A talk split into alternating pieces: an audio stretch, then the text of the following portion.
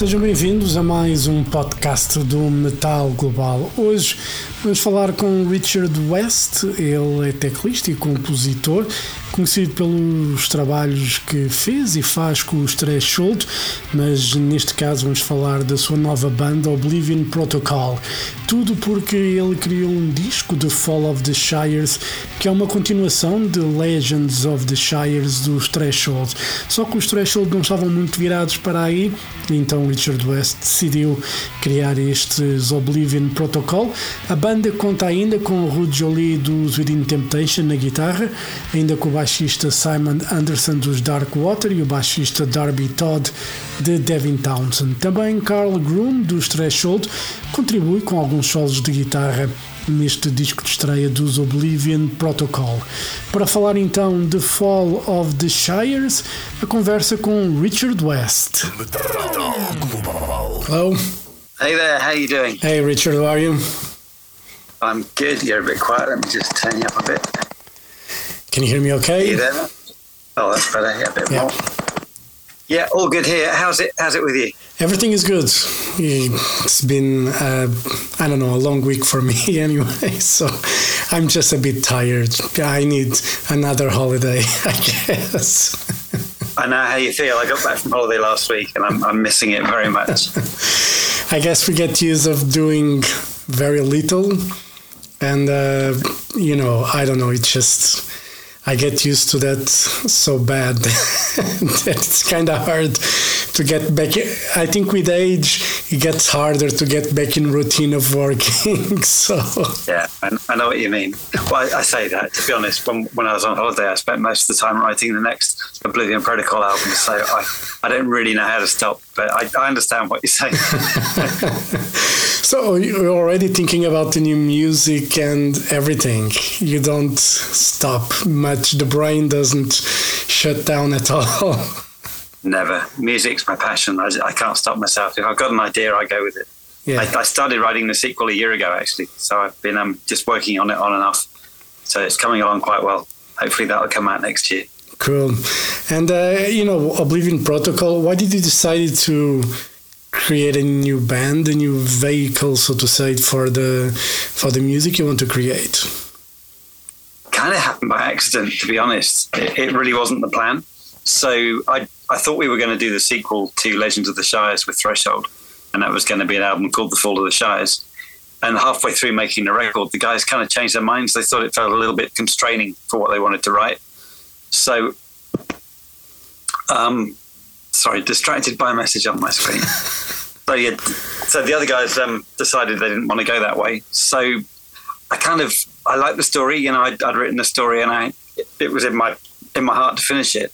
So I, I just kind of made a record on my own, and it was supposed to be a private thing. I was just doing it for my own pleasure, and um, I took the two songs that I'd written for the start and end of the Threshold album. That was the Fall part one, Fall part two, because they didn't make sense for Threshold to use them because they were telling the story. You know, Yeah. so I took them as my starting point, and I, I made a new record, and it was it was really just meant to be for me, um, totally private project, and I got signed by accident, which is ridiculous. You know, I've been a musician all my life.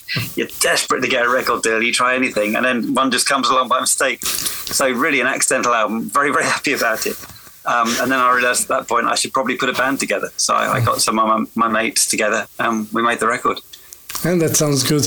But you know, one of the things about you know, when I think about Shire, I think Lord of the Rings.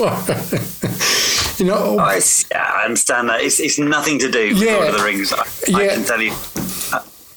yeah, But it's um, I- it's, I- it's just a British thing, you know. All, all our, our regions are called like Devonshire and Yeah. Shropshire, and you know, it's it's just a, a, a regional thing in England. But I think if we'd have called Legend of the Shires story of the regions, it would have sounded very dull. yeah. So Legends of the Shires sounds a lot more grand. So that's where that came from. Uh, but yeah, no, no hobbits were. no, involved. it's, The record. at least as far as you know. well, they're quite small. It's hard to spot them. But uh, do you know? Do you know why the why in England they have the you know the word shire as you said like Devonshire, Yorkshire, uh, you know everything ends up in shire region. Why was it called that way? You know, just you know, I could have googled that before I asked the question, but since you're you're English, you probably can answer that to me. I vaguely remember I googled it back when we made Legends, and I think the answer was it comes from a German word. So it's not very English at all, but it's it's become English through time, I guess. And uh, you know, tell me a bit about the concept because this is a sequel from the Threshold record from 2017. Um, what is the story about for those who you know haven't read the lyrics or got the album yet? Tell me a bit about the concept of it. Well, starts obviously with with Threshold's album Legends of the Shires, which is kind of part one of the story, and that was like a double story. It was partly about a, a nation or a shire that was trying to find its place in the world, and it was kind of written on the backdrop of Brexit and our ridiculous decision to leave the EU. Um, and then, but it was partly the story of a person trying to find themselves as well. So I kind of weaved the two stories together. And so for the second part of the of the story, which is the fall of the shires, I brought the two stories together, and the person becomes the king of the shire and makes some terrible decisions, and it becomes quite a dark story. So that, that's that's what the fall of the shires is. And I've got two more stories planned, so I'm, I'm hoping we'll talk again next year about the next installment. And uh, is it easier to write an album when you have a concept in mind, knowing that you have a story behind it? Is it easier or is it more difficult? Both. You know, it's it's easier because it, you've got a you know what you're working towards. You've got a story you want to tell. You have a, a mission in your head that you need to fulfill. But it's a lot harder because you need to make everything tie in, make it flow. You know, so it's it's a very complete project. But it's I man, I love it. Absolutely love it. I would just make concept albums forever if I could. It's it's it's kind of like making a movie in musical form, and it's just so fun to do. What is uh, you know the hardest part normally in the in the writing process for you? Honest answer, and it's just between you and me. Don't tell your listeners. But I, I have a note in one of my, my notebooks that says, "Stop doing pop." because I grew up listening to pop music, and if I'm not careful, I'll just write pop music. And I think no, this is progressive metal or it's progressive rock. And I just had to try and remind myself stop straying back in, into the world of 80s pop because I, I love it so much. That's the most difficult thing. Staying on genre, staying on on point, you know. But you know, it's not. It wouldn't be bad to incorporate some some of that in. You know, 80s pop has probably some of the best melodies you know ever written, and uh, I don't see anything wrong with that if you can incorporate that in the in the prog metal world. I think I do already. Yeah. Uh, I think I just have to remind myself not too much because yeah, Threshold and Oblivion Protocol we're all about the melody and it's you know it's the most important thing. It's not about noodling and playing a million notes per, per minute. You know, we do a bit of that as well, but we, we want to write great songs. And you're right, 80s 80s pop was fantastic, wasn't it? I listened to it all the time. But I don't want to go too pop. I want Yeah. to make sure I still stay within the bounds of what we're supposed to be. Because the, the thing with musicians, you know, if you're a musician, you could you could write a competent jazz album, you could write an R&B album. You know, it's not like we're incapable of crossing genres. Yeah. But I love making prog, and that's where I want to stay. So I just want to make sure I, I don't get dragged away by jazz or by pop or by anything else too much because they're, they're constant distractions. You know, I used to play guitar. I was really bad at it, and uh, you know, I always tried to, you know. I have plenty of you know ideas, melodies, and stuff in my head, but when, when it came time to get the guitar and bring them to life, it was almost impossible for for me. It was impossible because I couldn't make it. Otherwise, I would be probably very rich or something. I don't know. Maybe not. But is it easy for you when you have like a melody in your head that you know it's going to work?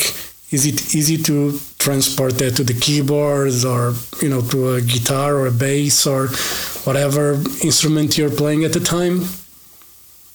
Yeah, but I've been doing it all my life. So don't be too hard on yourself. It, it takes a lot of time. I spent all my years as a, as a kid learning how to do all this stuff. And I, I got to the point where I was kind of writing full productions in my head. And then just I had to work out how to actually make it happen in real life. And it's, it's a lifetime journey. So yeah, don't feel too bad, but keep trying. It's really fun. When do you know that the melody is good? So there are two answers. One is um, when you absolutely love it and it just stays in your head and you're really excited about it, and that's that's what I'm like constantly with with melodies. And the other one is when you know that it's not too pop.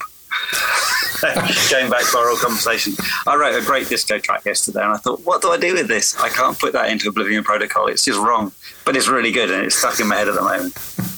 It, it's hard when you have like such a great melody, but you know you're not, you know, you cannot use it in the proper project that you're working on. Does that? Yeah, you know- the little devil on this shoulder says, "Oh, it's a great melody. Maybe you could squeeze it into that Oblivion Protocol song." And the angels say, "No, stop it. stop doing pop." So yeah, constant battle going on in my head. Yeah, and how do you get the, the you know the, the guys together to to join to join you on the project? Was it an easy, you know, was just calling them and they said yes, of course, or uh, it was a bit more? Honestly, it was yeah. Honestly, that easy. It was it was a weird thing because I made the demo just myself. You know, I programmed the drums, I kind of played and programmed all the other stuff, and I sang it obviously. And then when I got offered this deal, I thought, well, I better put a band together. So I thought of my three favorite people, you know, favorite bass, favorite drum, favorite guitarist, and I yeah sent them an email, and they all said yes. And I was just blown away. So I just formed my favorite band. That's just ridiculously easy, and we got a record deal. Don't know how that happened. Still pinching myself to be honest. How does you, know uh, people work? You know, you see bands trying so hard, and uh, you get a record deal right landing right on your lap.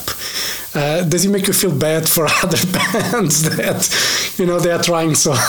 but at the end of the day, let's say you are a seasoned musician. You've been doing this for for a long time. Obviously, you have contacts, you have connections. People know your work.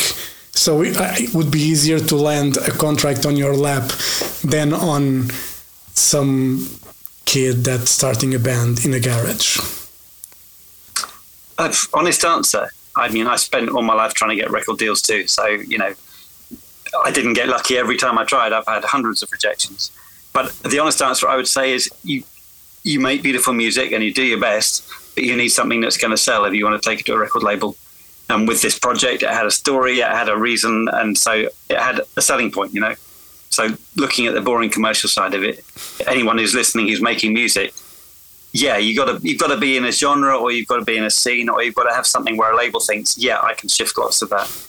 If, if you're not doing that, then just keep on making it for yourself because it's really fun and it's just a great way to spend your life. But don't get too beaten up if you don't get a deal. You know, Yeah. most people don't. And uh, in this day and age with technology, you really can do a lot of work at home and have like a good, you know, you really can make records, you know, with a good software. You know, it's not like you need really to go into a studio and spend a shitload of money to record. I mean, yeah, in a perfect world, that'd probably be ideal. But at home, you can do that these days. There's fantastic plugins, you know, a lot of digital stuff that can be used to create, you know, a great sound. Are you a fan of uh, Yeah. th- this digital era that we're living now? Yeah, I love it. You know, it, it used to cost a million pounds to buy a studio. Now you can build one in your spare bedroom. It's, it's amazing. But you need to know how to use it, obviously, and that's Yeah. a, another lifetime of learning. There's a lot of lifetimes you need to to, to make it in this business. So yeah, absolutely fan of it. I, I think the trouble is you try and release something on your own.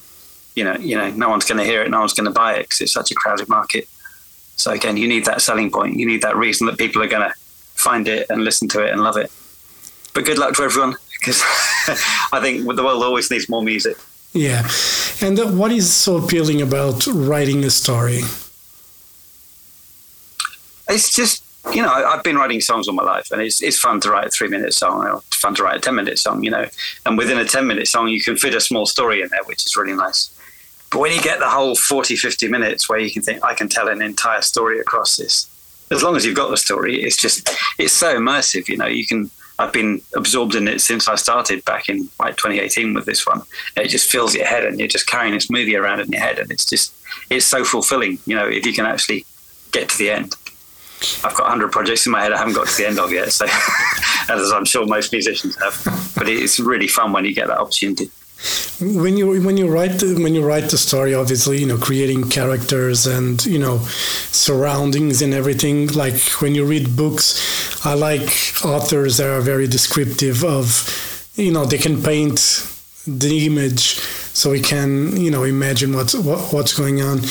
With the music you have the advantage of using the music also to paint some landscapes. Do you imagine constantly the whole picture like you know you mentioned movie do you imagine like real live action so to say when you're writing and when you're creating the soundtrack for it?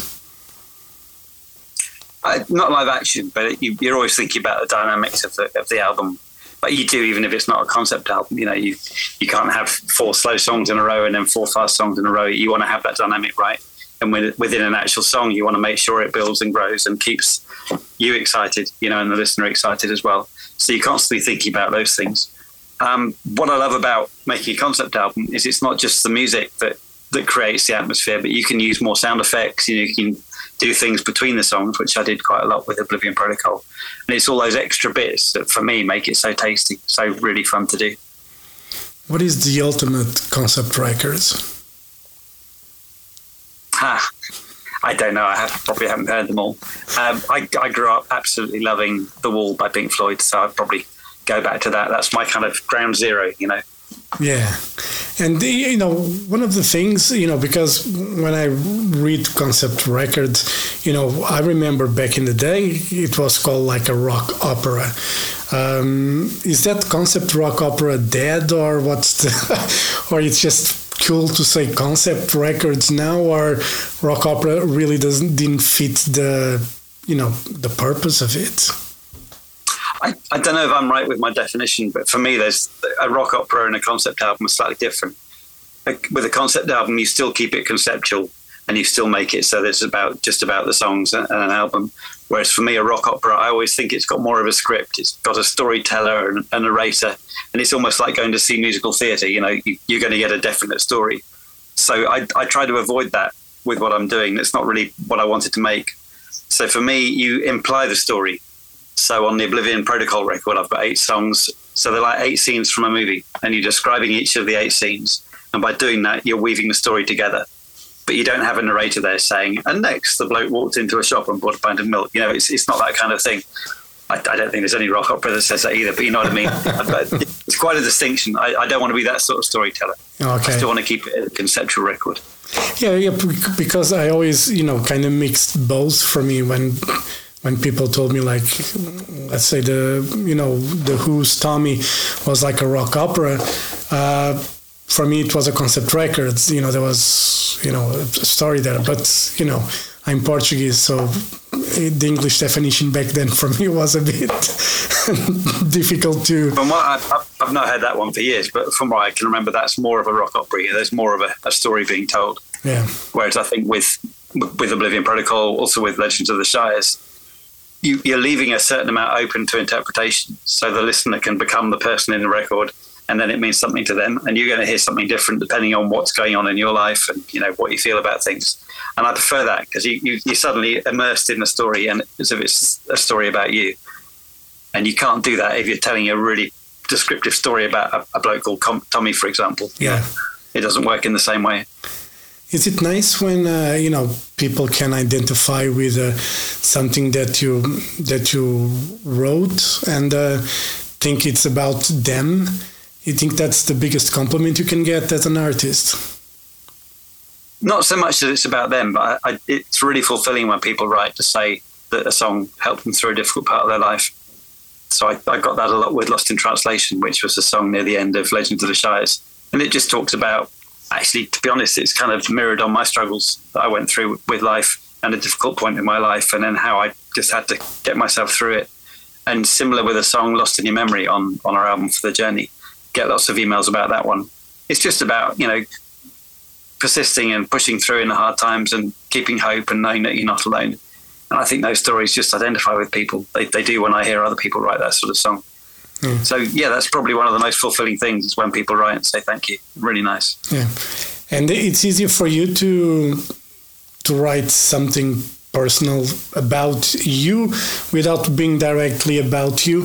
Is it, um, you know, I know a lot of people, they prefer to use metaphors a lot of the time, probably to describe whatever they're going through and create a whole different world, probably. But uh, I always imagine that, you know, I've been to a psychologist few times. There were some good days, some really bad days, and it's there were times it was very difficult to talk about what was really going on in my head. You know, I just didn't want to, and because I felt that if I was going to talk, it was going to be worse than what I was going through in that moment. With music, it's okay for you, you know, to write that and you feel better about it as well? I, I, don't know about feeling better. I, I don't do it for therapy, but um, I think you can only write from your own experience. You know, they say that if you're writing books as well, you know, you can only write what you've lived. Um, that's why people who write novels go and do so much research so they can really understand what they're trying to write about. And I think with music, you know, you, you can only write what you lived. So if you've been through something hard, that's going to come across in a song and then hopefully identify with somebody else. And that's that's a nice connection. I like that. Yeah, and uh, you know when it comes to Oblivion Protocol live shows, is anything in the cards, or you prefer to keep doing the studio work? I, have just been talking to a booking agent actually, just before I came on this call with you. So hot off the press, yeah, we're just getting ourselves sorted with a booking agent, and we're hoping to go and do some festivals next year. So we we are planning to do shows. Yeah. Oh, that's good news then. It'll be weird for me because, as you probably know, in Threshold, I've just been standing behind the keyboards for 30 years. Yeah. So now I've got to go stand at the front of the stage as the singer. So it's going to be a bit of a shock, but I'm kind of excited about it. Are you going to play the keyboards as well, or are you just going to grab the mic? Do you have an idea? I, yeah, I'll probably do a bit. I, we, we made a video um, for the song This Is Not a Test. We went over to Gothenburg and filmed that and I thought, well, during the keyboard solo, I ought to at least be playing that. So that kind of became the template. So I've got a feeling I'll mostly be singing, and then when there's instrumental stuff going on, I'll go to the keyboard.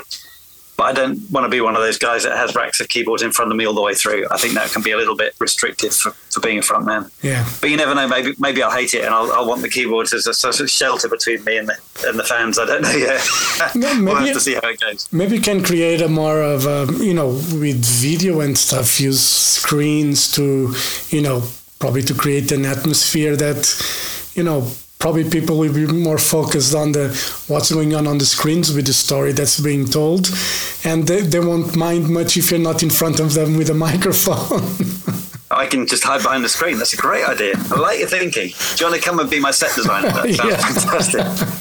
I think with with festivals, you know, that, the plan because obviously we've only got one album out. And it's only like 42, 43 minutes long, so we can't go out and do a headline set yet. So we're thinking we'll do a few festivals. We can probably put on an hour show, you know, we'll do a couple of extra tracks. But then it's very much down to the festival whether they have the big screen or you know what they provide. Normally, it's just a backdrop. But what you're saying, I, I totally agree with. I think, especially with a concept record, great to have visuals that match the whole thing and kind of tell the story in a in an atmospheric sort of way. So, yep, you can you can come and work for me. You've got all the right ideas. you know, because no, you were just saying it, and you know, I was just imagining like it's a concept record. You know, you because I remember watching Wasp with the Crimson Idol on the Crimson Idol tour, even though Blackie Lawless was with the guitar and with the microphone in front of the crowd. The the stage was very dark and the light was all on the screen with the video that was passing throughout the songs. And even though as a photographer I fucking hated, you know, shooting that because I couldn't see anything of, of the guy of Blackie Lawless, I understood the idea, the concept behind. It was about the movie, the story, and the musicians were like secondary, so to say, for the purpose of what they were presenting. And I think, like with a concept sci-fi kind of a thing, I think screen works, you know. And if you don't, and it's just if you don't feel comfortable being on the front of the stage with a microphone in hand, you know, don't know what to do maybe being behind the keyboards, you know, with the screens on, it's a good idea, you know. Go and hide. To be honest, if I don't feel comfortable in the front of the stage with a mic, then I'm just not going to do it. That would be ridiculous. but I'm, I'm looking forward to it. I'm kind of excited. changing role this this late in life sounds sounds like a fun thing to try out. But yeah, definitely with video at the back. That's that's Yeah. always been my goal. I do that already with League of Lights, my other um, band with my wife. We have video on every song, and it, it really works. Like you say, it just sets the scene. It's a really nice thing to do. Yeah. And uh, so you're already working on the song. How many how many songs do you think is going to be on the next record? For the idea that you have. So, well, when I made the first one, I kind of decided it was going to be just the right length for a piece of vinyl. So I was making it just for myself at the time. I didn't think anyone was going to hear it. So I thought I'm just going to press one vinyl just for me, and I'm going to hide it in my record collection and just know that I made it. No one will know. It'd be like the secret record. So I'd already decided it was going to be 42, 43 minutes long. So I'm going to carry on with that. I think is, is the idea. So the next one will be the same length. So probably eight songs again, maybe seven. I've got one long song on the way. So that will take up a bit more space on the record. Mm, but, but it will be still 42, 43 minutes. That's my, my constraint. And it's always cheaper to buy just one vinyl than double, I guess. You know, like these days, everything is so freaking expensive anyway. So, Yeah, I couldn't believe it. I just saw. I'm not. I'm not into the Sex Pistols, but I just saw today they've they've announced a limited edition uh, seven inch single of their single um, "Pretty Vacant" from back in the seventies. I looked it up. Fifteen pounds they want. That's like twenty euros for one seven inch single. You've Yeah. got to be kidding me. So yeah, I agree. Let's let's keep the price down as much as we can because it's Yeah. getting silly. very good. And, uh, you know, with all the music that you make, what are the, you know, Obli- Oblivion Protocol, it's your, you know, you're working on it. What else are you working on music wise? So right now we're we're working on some threshold reissues as well. So our first, third, and fourth albums. They, they, they sound okay, but we know we can mix them better. You know, they were made a long time ago. In fact, Wounded Land is 30 years old today, and we, we've got just better knowledge, better technology. We can improve that mix quite a lot. So we're working on those three records, remixing and remastering them uh, for release next year. So that's what we're busy with at the moment. Were those records uh, recorded on tape still or were already digital? Yeah, Wounded Land was on analog tape, uh, and then Extinct, Instinct, and Clone were on digital tape, but it was 16-bit, so slightly less quality. But we have all sorts of clever tricks these days to make things sound better. So they're- we're halfway through doing them at the moment. They're sounding fantastic. So very excited about getting those out. And with Clone, the fourth album, we have a, a old live recording that we never released. So we're just restoring that at the moment. So there's going to be a bonus live album as well. So it's going to be fun. Cool. And when you listen to those, you know, records from early in the day, I'm sure obviously they were out, you were happy with them, but do you ever felt tempted to change little things on it? Had something? Uh, well, funny because we, we remixed the second album ages ago. Like the Psychedelicatessen came out in '94, and we remixed it in 2001, I think it was. And we did. We added lots of extra bits of keyboards and just sounds because we thought, oh, it's sounding a bit empty there, and that's a bit boring. So we did enhance it slightly. But I think this time, no, we, we're just going to stay true to the original. We're, we're happy with the records. Yeah. They were great, but they were very much of their time. So the idea of just making them sound a bit more modern and just a bit more better produced Yeah. it's quite exciting for us. Yeah. Leaving it the way we always thought it was supposed to sound in the first place. That, that's our mission. Yeah. You know, and there's always something special about when the, those albums were recorded. At the end of the day, it's, you know, when I hear whatever records from the 80s, you know, they have a very characteristic sound that, um, you know, it's so hard to, it's so impossible to recreate these days. But, you know, it brings so many memories when I listen to those records. You know, it's crazy how, and it's not the best sound in the world by any means, but there is something about, you know, that era from the 80s, you know, from records that's very special. Because these days with technology everybody's at almost at the same level so to say. And it's just the way you know a lot of modern bands compress the music they make. It's everything is like when you see the wave file it's like this you know. It's there's almost nothing going on. It's just a really compact file. And it's and it tires the ears you know. And those records in the 80s they are great to listen to they don't I, yeah, fully agree with that. I think it's it's kind of cool now that we've kind of gone past the whole loudness wars where everyone was trying to make their records as loud as they could. And with all the streaming platforms, they actually automatically lower the level. So you're better off working to a level that they're going to play them at. And that's got a bit more dynamic in. Yeah. And especially with a band like Threshold, where you, you know it's going to be very full, dense music already. You know, you've got a full production, you've got two big heavy guitars, you've got layers of keyboards, layers of vocals. If you try and crush that too much, you're just going to crush the life out of it. And like you say, it makes it an exhausting listen. Yeah. So the trick is to make it as loud as possible without losing that dynamic, and that, that's always been the, the difficult thing. But you know, I, I hope we're getting fairly good at that by now. Yeah. I don't think anyone gets too fatigued. I hope by a record. No, I think one of the things about prog bands, they really know how to do their stuff. You know, mix and uh, even the you know the the music between you know the instruments, the way they are mixed and everything. There's a space and a breathing room for everyone, unlike you know more modern metal bands that I actually like. But you know, I can listen to three four songs in a row and then I have to stop because my ears are just like, "Ah, stop. I know where you're coming from. It's crazy, isn't it? But then it, the sound kind of suits the music, so I guess they know what they're doing. Yeah, or they don't. I don't know. Maybe they anyway, Richard, thank you much for your time. Uh, all the best for Oblivion Protocol. Hopefully, we'll see you guys live uh, in some festival next year. So, fingers crossed for that to happen. And yeah, when album number two comes out, we'll talk again more about the story behind it and everything. How do you wrote everything on holidays or most of it?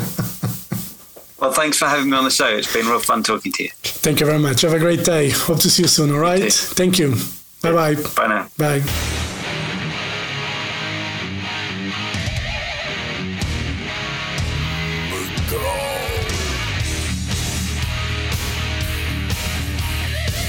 Metal.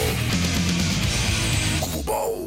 Metal Global foi a conversa com o Richard West dos Oblivion Protocol para falar então do disco de estreia The Fall of the Shires.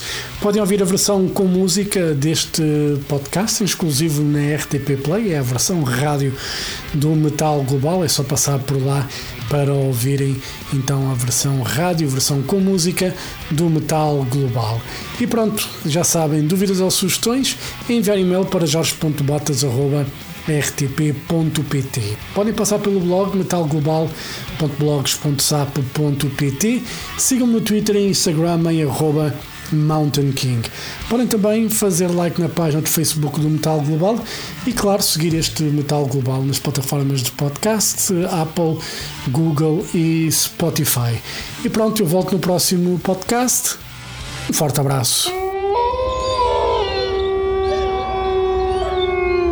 Children of the night, you will live through the centuries to come, as I have lived. Good night.